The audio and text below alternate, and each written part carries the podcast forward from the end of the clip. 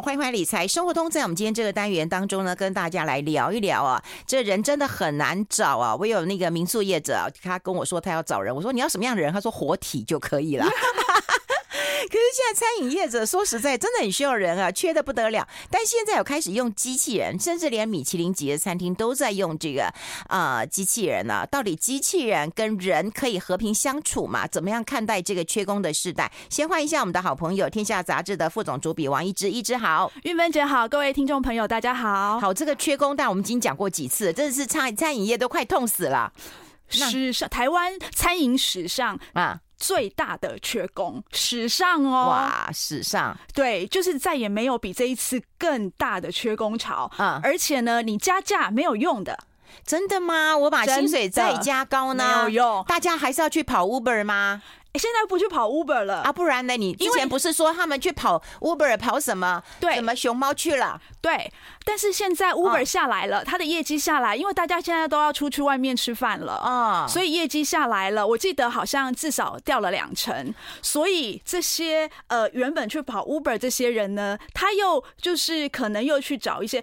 有又去找一些其他的工作也有可能，然后我们也我们也也一直在思考说，到底这些人到哪里去了？嗯，还有一些是因为那时候疫情的时候被裁掉的员工，他们到了其他行业去了，但是他们觉得说，哇，餐饮业实在是太不稳定，太呃，可能就是。一不小心遇到疫情这样的状况的时候，可能就得卷铺盖走人，所以他们找到呃其他转到其他行业去，像科技业也是一个作业员，我有听说有服务业的人转到那边去，然后也有到其他的业态去，那他们都觉得嗯回不来了。啊。那现在缺成这样子之后，用机器人，我看到我们那个粉丝团有人留言，我觉得很好笑哎、欸，这他讲他讲的很好笑，他说在苗栗呀、啊，苗栗贵族世家，呃，机器人是收盘子用的，送餐还是活人，他讲的很好笑，对，送餐还是活人，是，可是你知道吗，运芬姐，嗯嗯、现在用机器人的在台湾的普遍程度，嗯。我记得，呃，大概去年的时候就已经有人告诉我说，鹿港的呃鹅鹅阿煎的店就已经是机器人在送餐了。啊啊！鹿港哦，鹿港哎、欸，对，嗯，是，所以就是而且是夜市哎、欸，是就是。呃，我们就是常常去的那一，就是常常去的那那一堆，呃，就是呃名产，呃，就是呃卖蚵仔煎啊什么的那些小吃店里面，嗯嗯嗯、已经我们已经看到有呃老板在用机器人送餐，好不可思议啊！是你你不敢相信，对、哦、我那时候当时听到也觉得哇，真的，我本来以为是财大气粗的那些呃餐饮店老板，他们餐饮连锁餐饮店企业的老板才会用机器人，可是。我觉得真的缺工，把这些呃 那个餐厅老板快逼死了，嗯、所以他们就自己下的赶快去买那个呃送餐机器人来加入他们的行列。嗯，所以、欸、送餐机器人也不便宜耶，不便宜啊，对呀、啊，一台。呃，现在好像听说已经有，我听说已经有那种等于是说订阅制，就是说你每一每一个月付多少钱，然后就可以有这种分期分期的方式。那以前听说要至少一台要四十万啦。哎呀，是，但是我听了很多老板告诉我说，其实这个投资还蛮划算的，嗯，因为他们说一个送餐机器人大概可以就是约等于你可以取代掉两到三个人力。人力。那你你算一算哦，就是说，假设他一个人给四万块，嗯，嗯，然后呢，呃，就是呃，你看这机器人，他不用劳保，不用健保，哦，对，然后他又可以加班，人人人现在是不能加班。你看我们现在有那个，就是那个玉红就要呃，没有到玉红要休，但是至少你不能做超过几天，他们那个罚则是非常严苛的。那有很多的种种规定，以至于他们排班有非常大的困难。嗯，那机器人呢？他也不会呃一早打电话来跟跟你讲说，我昨天宿醉，所以我今天早上要请假，或者是说呃呃他心情不好，你还要去开导他，他也不用就是 哎没没吃东西，肚子饿没有办法做事，所以很多老板都告诉我说，呃快的话大概半年就可以回本了。啊，快的话。哦那也痛啊，半年呐、啊。呃，是啊，就是就是大概呃呃，应该就是说，如果你一次用了两到三台的话，大概半年就可以回本。嗯、那如果你一次用一台，大概至少一年就可以回本了。哎、哦，现在两个问题啊，第一个问题当然就是说，那员工会被取代呀、啊？那大家怕不怕？对不对？第二个，当然我们待会来讨论一下，就是到底机器人怎么跟人合作？它也是没办法送到我们那个呃餐桌上面嘛，还是要人送上来嘛？因为它没有手啊。呃，对呀、啊，搞不好以后会有手啊。是，呃，我老实说，我觉得，呃，现在的餐饮业它还没有发现这件事情的重要性。嗯、那我为什么会在最呃最近写这一篇文章？是我觉得这件事情已经在发生了，就是说人机协作这件事情是未来餐厅呃最需要面对到的非常重大的问题。你知道吗？我看到你这篇的时候，其实我好难过。如果有一天我的炒饭是机器人炒的。哎，有可能哦。可是我觉得还是人炒的比较好吃啊。有可能，真的有可能，因为呃，其实就是后，因为在那个海底捞在中国，它已经有那个呃炒菜的机器人手背已经开始在在炒呃炒料了。所以老实说，我觉得炒饭也不是不可能的事情。就是未来不久之后，当然，所以你知道吗？我现在都很珍惜，就是打电话到客服专线跟那个呃真人真人讲话的时间，因为老实说，我现在比如说打电话去电信公司。都要跟机器人对话，我觉得好痛苦哦。对对对，然后你看现在送餐还，我们现在送餐还是机器人帮我们送餐，现在还有就是真人帮我们把他身上的那个餐点端上来给我们，至少还有人服务。可是未来会怎么样，我们都没有办法想象。你知道我去鼎泰丰啊，然后就点点完餐以后，然后我就只好找了那个服务人员，我说嗯，我怎么我怎么点不进去呢？啊啊 QR code，然后他就说，然后点完他说。嗯，那你先点啊，你现在会了吗？我说我会了，然后他就说，那我过一过一会儿再来跟你核对一下，你今天点的餐对不对？你知道，就觉得我是个阿桑一样，可是我也必须要能够能够学习呀、啊，然后他再来跟我核对一下，这到底怎么合作？我们先休息。I like 好，我们持续跟《天下杂志》的副总主笔啊王逸之来聊一聊，因为我说我们现在真的这呃中年世代了哈，就会碰到一个问题啊，就是你去点餐的时候，你都要扫 QR code，然后开始点。第一个你会碰到问题，手机还是蛮小的，那个对不对？那个字你啊，你还没有办法，就是好啦，就是老花眼啦哈。然后点完之后，他来告诉你说，哎，我再跟你确定一下，你是不是点了什么什么？我们说哦是，就就跟跟真人讲话的时候好珍贵呀。对，我好珍贵呀！必须要呼吁听众，就是要把握跟真人讲话的时间，以后可能越来越少，而且会越来越贵。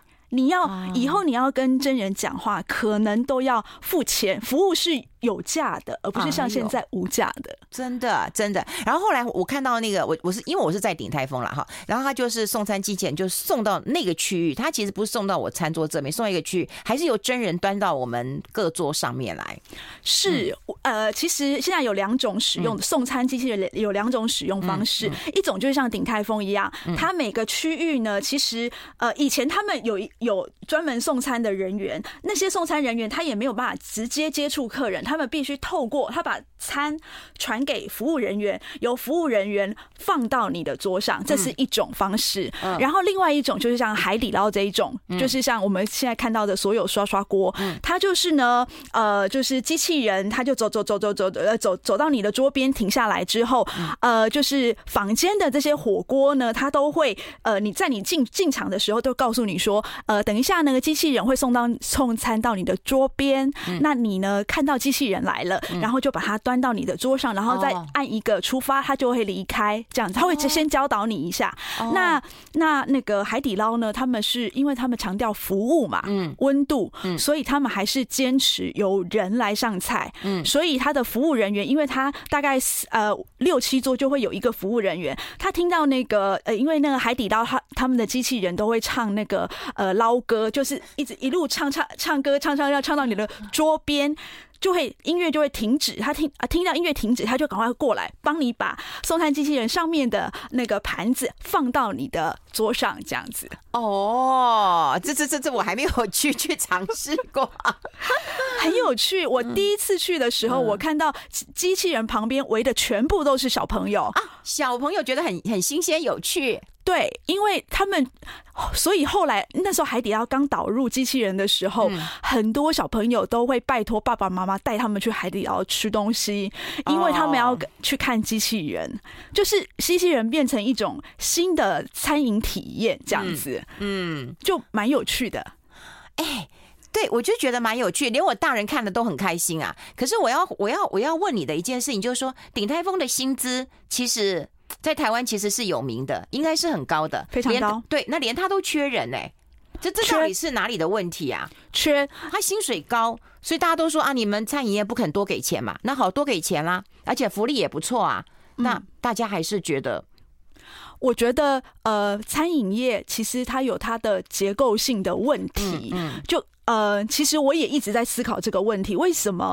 呃，像昨天米其林颁奖晚结束了，嗯嗯，那我一直觉得哇，台湾的餐饮业其实有在进步哎，你可以看得到那种跟四年前米其林刚来台湾的时候不一样，它它其实有很大的进进步，可是呢，它的附加价值好像没有提高，嗯，就是感觉起来就是说，呃，应该说它能够提升，也提升不到科技业那样子的状况去，因为一个。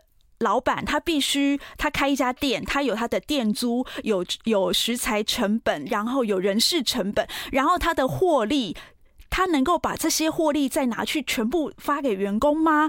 呃，老实说，能给的真的有限。然后他创造的那种附加价值，很难再让他多出来那些盈余去回馈给员工。再来，我觉得还有一个问题，就是说，我觉得整个嗯餐饮业它本身就是一个。不不讨好的行业，因为它工时太长了，嗯，然后它又是两头班，你知道吗？嗯，那两头班对，嗯，对现在的年轻人来说太痛苦了，嗯，你就是说做完中午这一这一餐之后，你要等晚上那一餐，所以你有整个下午是。呃，就是空班的，所以你也不知道要干嘛，啊、然后又不能回家睡，呃、是，然后你要到晚上很晚才能回家，啊、对，要很晚，是，嗯嗯、所以老实说，时间，嗯，这个条件其实是不讨好的。哦，听你这样讲，对对，而且我告诉你，真的很累。鼎泰丰呢，他自己不知道哦，他自从呃引进送餐机器人三个，在那个一零一去呃试 run 之后。然后那个呃机器人的那个厂商才告诉鼎泰丰说：“你知道，你这三个机器人一个月跑了六百五十公里。我”我我我我去查了一下，六百五十公里是什么样的数字呢？它是你开车要开十二小时的数字，就是说，他一个月你人啊，如果用一个月这样跑，你人会累死啊啊！所以他们也不知道有那么累。老实说，如果鼎泰丰没有给那么高的配的话，他。老实说，他应该离职率应该也挺高的，因为真的太累了。嗯嗯，是，所以站着对不对？又不能坐着，不能还要走来走去的，是，对，还要那个端盘子的、收盘子的，是。所以我觉得，老实说，哎，他们不得不用啊，因为他们希望呃这些服务人员把他的精力。不要放在那个重复的事情上面，每天在那边端盘子跑来跑去。他希望他呃服务人员把他所有的精力用在服务客人上面，客人可以比有比较好的服务。这一点是我觉得鼎泰丰会用的很大的关键。嗯，可是你想想看啊，我都会觉得说，让人的工作会不会被抢掉？如果说我们今天进去之后，然后我们扫 QR code 点餐，当然他现在还不错啊，因为我们不不是每一个人都很很会用 QR code 点餐的。然后他会来跟你核对，对对。那如果这样子一切都自动化、机器人化之后，而人的工作会不会被抢掉？我也问过很多人这个问题。对，对呃，他他们告诉我说，现在真的不用不行了，因为找不到人，他们非用不行。但是你的员工的工作会不会被他抢掉呢？他们说。他强调的是重复简单的工作，所以你的人的价值就不能放在那种重复简单的工作，就是去呃出菜口拿餐，然后到呃到那个包厢门口这件事情其实是机器人来做就可以的。你人呢，应该要放在桌边去服务客人。哎，你今天，你你你今天呃吃这个呃有有没有就是觉得你喜欢吃这个吗？或是哎这个呃这个这道餐呃餐点满意吗？或是怎么样怎么样？这种呃问候的、提供服务的这种可以克制化的事情上面，他们觉得人比较可以发挥价值。那我就去问海底捞了，我就说你。呃，用了机器人之后，你那些送餐员不是就被取代了吗？就没，就没工作了。他说他们呢就不做送餐的工作了，他们就呃，他们本来有三个送餐员，一个呢就在出菜口确认那个呃餐点放到机器人上面对不对，嗯、那个还是有工作嘛，哈、嗯。那另外两个呢？嗯、另外两个他说他就去帮忙呃清洁桌面，那个清洁桌面的工作其实是比送餐员的工作还要再高的。呃，不不，还薪资还要再高的，所以呢，他们等于是呃，薪资因为他们的工作而的改变，有了呃成长的机会。然后呢，他就就他就说了，其实呃，这些重复呃机器人取代的是重复简单的工作，像这样子的工作，反而会刺激他们，就是说，哎，那你们可以多学一点。比较复杂一点的工作，哦，然后我们就可以薪水再升级一点，对，啊，这也是一个好的一个循环。我们待会来讨论一下，啊就是到底应该要怎么合作，怎么合作。我们先休息一下。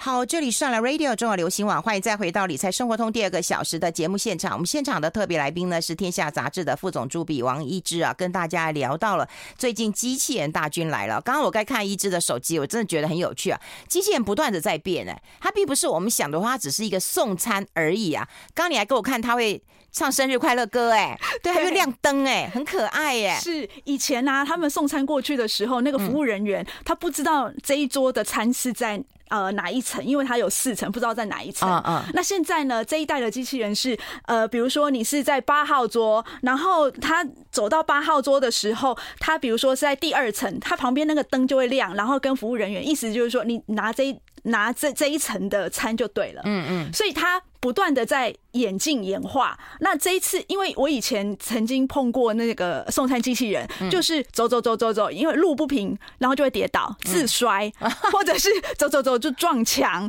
然后就需要服务人员帮他转回来。但是现在现在的机器人非常之厉害，就是他走一走，我那天故意去。挡他的路，就是他要左走边，我不让他走，我把他挡左边，他就会往右面右边转。只要有还有空间，他就可以想办法去转出呃转出路来，然后一直往前走。嗯。可是我那天一直挡他，一直挡他，他就告诉我说：“你不要再挡我了，我快要你再挡下去，我就我还要工作呢。你再挡下去，我就要失业了啊！”他真的这样讲啊？是，所以他确定你不是一堵墙，你是一个人在挡他。对。哦，我觉得蛮厉害。哎，所以机器人不断的在在进步，一代一代一代一代。对你，你需要什么？就是其实那个呃，机器人的厂商他也在看啊。你们现在有什么使用不方便的地方？以前哦，我记得他是不能送汤的东西，因为他呃，机器人走走走走走，就是只。哎，只要有一点斜坡，它就会跌倒，所以呃，不能完全不能送有汤的，怕那个汤会倒出来。嗯、对对对。然后走的也起起伏伏，就是这样子歪来歪去的。嗯。这一次我去看哦，嗯，很厉害啊，织平稳哎，都没有问题哎。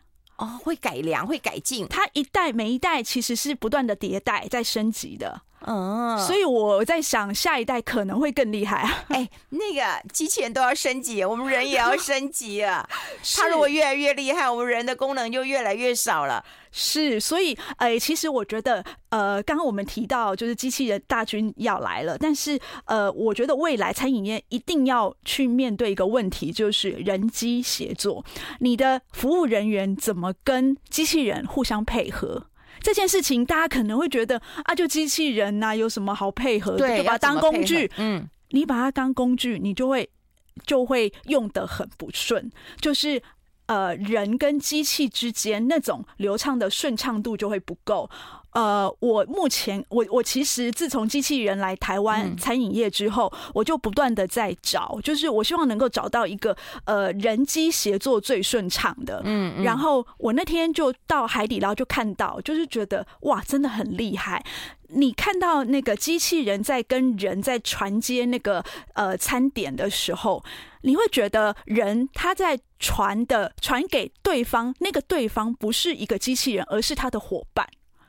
就是那个流畅度哦，啊、他就很自然而然就传给他，然后那个机器人到位之后，他也是就是那个一个就是像一一个动作喝成这样子，他马上过来，然后拿起来端到你的桌上，然后再把它按走，一气呵成。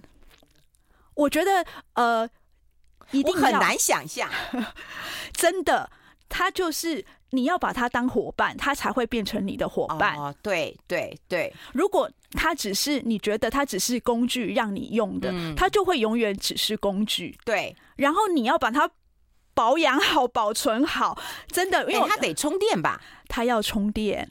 他一次只能走，只能跑十二个小时。但有的人的营业时间也不止啊，像海底捞，它就是只有休晚上几个钟头而已，他用不够啊。所以它有充电，然后要呃，听说它那个呃轮子会卡很多的毛发，然后你要去清它，固定去帮它做修理、整修什么的。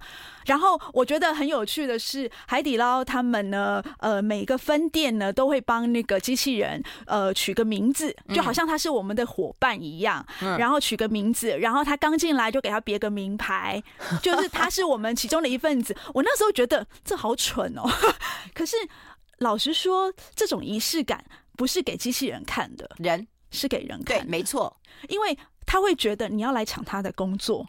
你他会觉得机器人是要在抢人的工作，嗯，但是老实说，我以前很不能接受机器人，嗯，我觉得他就是来抢我们人类的工作的嘛，嗯，但是我后来想一想，也许有他帮帮助我们，我们真的才能够呃发挥人的价值，所以你你必须要思考说，你怎么去跟他磨合。海底捞说，他们刚开始机器人刚来的时候，常常有那个机器人跟人抢道。就是在同同一个那个路上哦。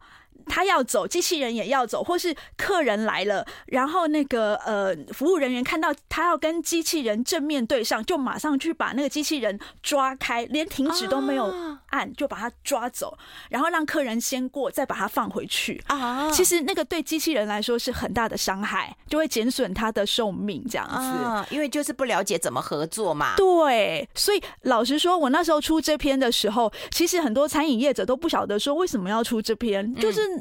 让机器人帮我们工作就好啦。其实我要讲的是，人跟机器要怎么样相互配合，嗯、而且要配合的好。嗯，比如说像鼎泰丰，它一定是以前是由传菜员做的工作。对，它现在机器人变成说，它没有手，它没有办法把菜递给你，你要怎么去顺利的拿起那个呃呃机器人上面的那个菜，然后再把它按回去？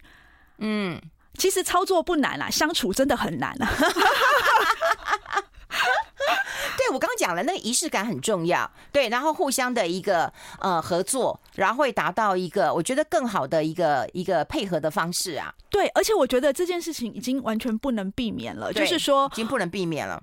未来这件事情是无解的，因为我们的呃呃少子化程度越来越严重。对，就是未来，而且我们餐饮业都需要那个就是呃年轻的年轻人来在前线帮我们做这些呃餐饮服务生的，就是呃帮我们做这些端端盘子啊，或者是服务的这些工作。那老实说，这样的人越来越少，然后再加上大家又不去做服务业，所以非要机器人不可啊。嗯，然后如果说可以用机器人，那人的一个呃价值是不是更凸显一下？